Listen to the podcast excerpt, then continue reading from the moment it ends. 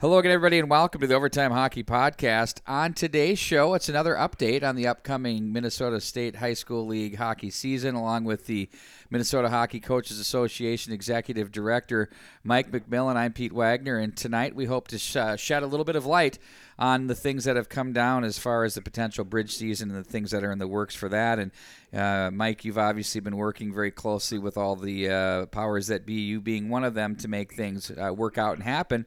So, first of all, thanks for taking the time to join us. And uh, second, uh, what's new with you? what do we know about this now?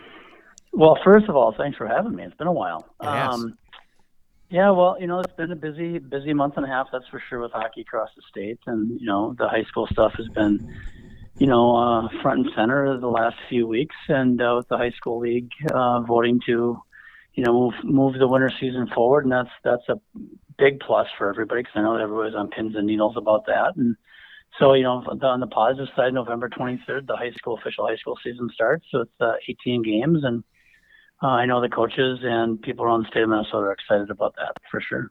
So, in terms of the 18 games, are they going to follow suit like soccer, swimming, and, and the fall sports did, where it's conference only, or are you going to be able to mix in some out of conference games, non conference games?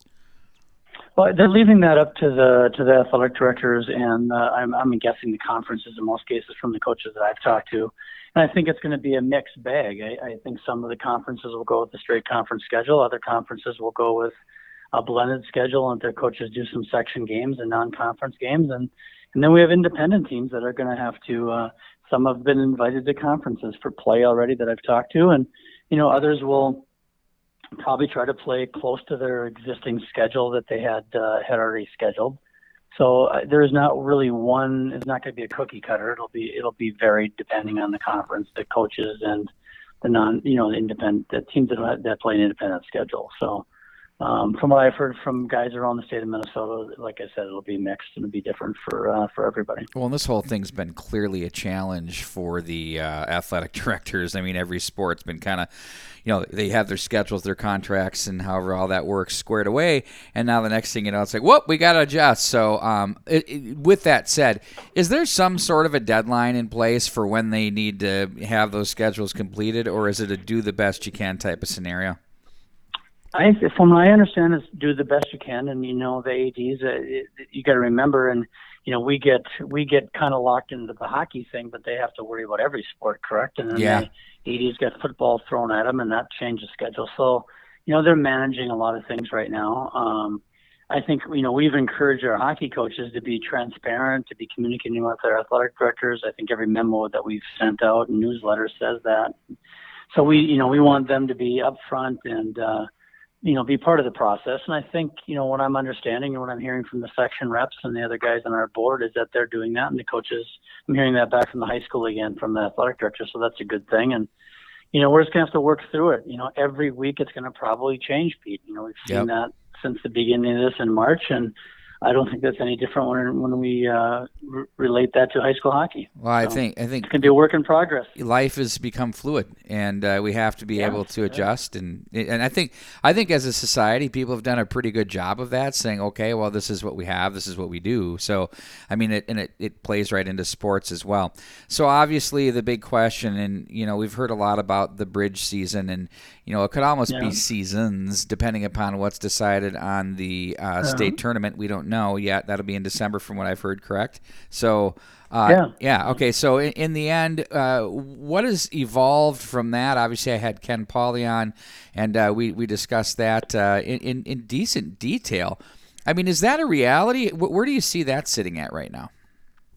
Well, we have a call tomorrow night with our uh, section reps, and our section reps uh, received a letter that they sent out to their coaches from the coaches association, and you know, let it explaining it to them. Uh, so every coach in the state has an opportunity to look at it and, and digest it a little bit. And you know, we ask them to make comment back to their section reps by tomorrow, which is Wednesday, and um, you know, the seventh. So you know, we hope to have more information tomorrow from them to see what the numbers are you know, originally when we got into the the whole discussion um, about a bridge season uh, and being supported by Minnesota Hockey, you know, which is our amateur hockey governing body, and you know, we've had a close relationship with them as a coaches association. We sit on their board, they sit on ours. So we we try to work hand in hand with them and for the betterment of the game. And um, we, you know, when when we we jumped into this, we weren't sure what it was going to be. You know, we could have been December, it could have been January. We didn't know what the league was going to do.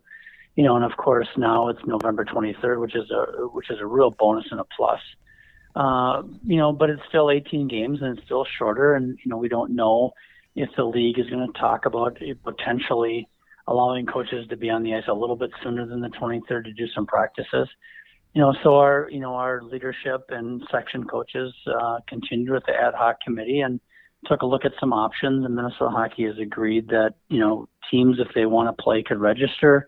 Because um, you know the feeling is, you know, the governing body, Minnesota Hockey, has done a pretty good, really good job this fall with their high performance programs, with with some of the other programs that they've run as kind of an experiment, and the COVID numbers have been way down. And um, so, you know, if if our players are going to go anywhere, we'd rather have them be with a trusted organization and a partner than um, just kind of kind of freelancing it or a AAA mentality. So. Um, we, we don't know yet. We we we think there's a good plan in place for that for a four week period of time uh, to keep the kids safe, to give them an opportunity to play, to be a little different than captain's practices, and everybody knows that there are captain's practices probably starting now for most groups. So um, it would be kind of an augmentation to that and, and, give the kids some games to play prior to the season. Um, but we'll know a little bit tomorrow, the seventh, like I said, and um, but I, you know, I think our group has been working diligently to offer some opportunities for those kids and uh, those those uh, families that would want to do that. You know, one of the things that uh, uh, Ken had mentioned uh, in his statement was, you know, whatever comes from this, if if there's a team that doesn't want to do this, they don't have to do it. They they can jump right into oh, the 18 absolutely. game schedule. So it's not like anybody's absolutely. arms being wrung here to say, you know, we no, need you got to do that. No. So so so if, if a group no, and you know, and I think that's what the coaches talking to their ads, and everybody knows that. We've been very transparent and open about that. I mean, and some coaches will, and some some coaches sure. won't, and you know they'll base that on fall sports with some of their players. They'll base that on the, have their kids been playing hockey all fall.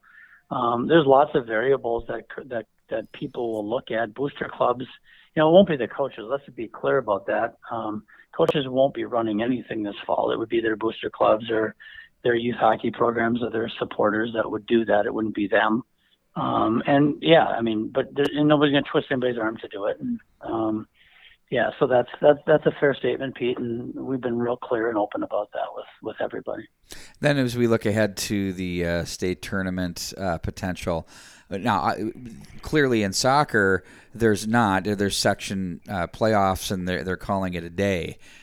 Uh, if they do that for hockey, would it make sense to go back under the Minnesota hockey umbrella and then say, you know what, we've got our uh, section champions, our 16 teams, and do an A and double A type of uh, state tournament at some undisclosed location?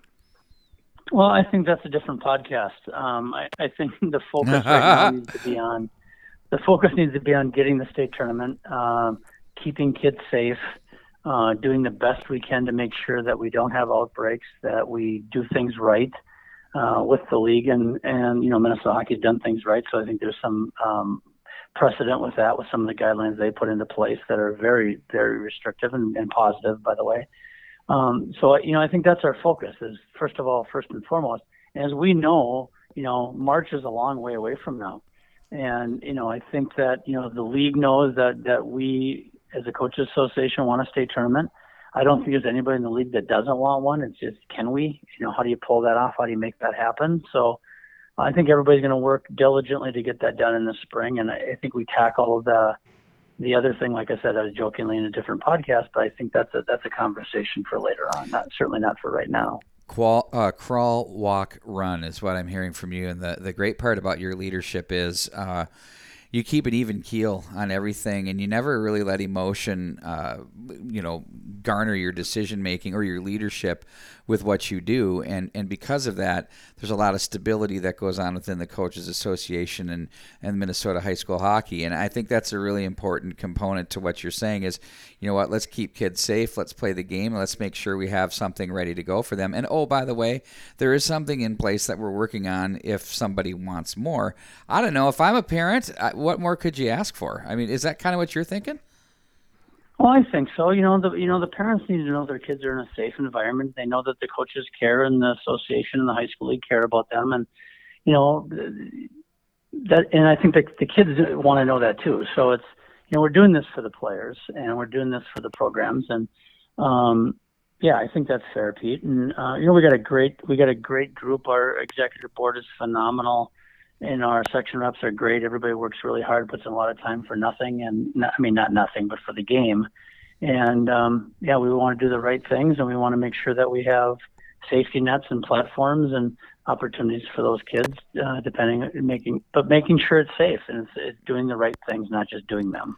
Is, is John um, Ammerman? But I think fo- the football coaches did the same thing, right? I yeah. Mean, uh, volleyball coaches did the same thing. I mean, people are, you know, there's options for players. We just want to make sure that we're we're in that conversation on those options if in fact um, you know it, it, gets to the point where we need to, to, to be a little bit more involved to creating something. And I think the bridge season is just an op- potential opportunity um, for some programs. But like I said before it's there's uh, we're not twisting anybody's arm by the, any stretch of the imagination. So absolutely, I didn't mean to jump in there earlier, but I have to ask. I, I, I cut you off. yeah, bit, no, that was a good job because I was going off the rails on something. Is John Ammerman the youngest? And I mean this in all due respect because he, he's he's pretty young. Is he the youngest president that you can recall in the history of uh, the coaches association that you've been around? Yeah, he might be. I mean, I gotta I gotta think about that. He might, he, maybe. I mean, there's been other ones that have been fairly young, young too. I mean, I'm old, so um, but he's he's a little bit older than people think that he is. I think so. He's been around oh, a little bit. He's coached for a long time, yeah, and yeah, he does. Uh, uh, very well seasoned, and yep. he's been a great leader and great president. And um, yeah, we've been we've been blessed to have him be a part of it. You know, he's a product, right? He's a product of you know Moorhead hockey and uh, college hockey player, and he's given back and uh, great leadership skills, so that uh, that helps guide us a lot. That's for sure. Excellent communicator, for sure. For He's sure. Very much so. Yeah. Yeah. And yeah. All right, sir. Well, I think uh, I think we've got uh, uh, what we need to update uh, all of the uh, people that want to know what's happening out there because there's been a lot of buzz and chatter. So um, I figured what better than to go to the source, the man, which is you. And I appreciate your time and uh, thanks Susie for giving up some of your precious time together, which we totally appreciate. So thank you she's she's Pete. She says hello, and she's used to it. So thank right. you so much. Hello, Susie. Mike, any questions? Let me know. Okay. For sure, we'll be in touch soon. You take care. Thanks, my friend. Thank you. That's going to do it for today's edition. So long, everybody.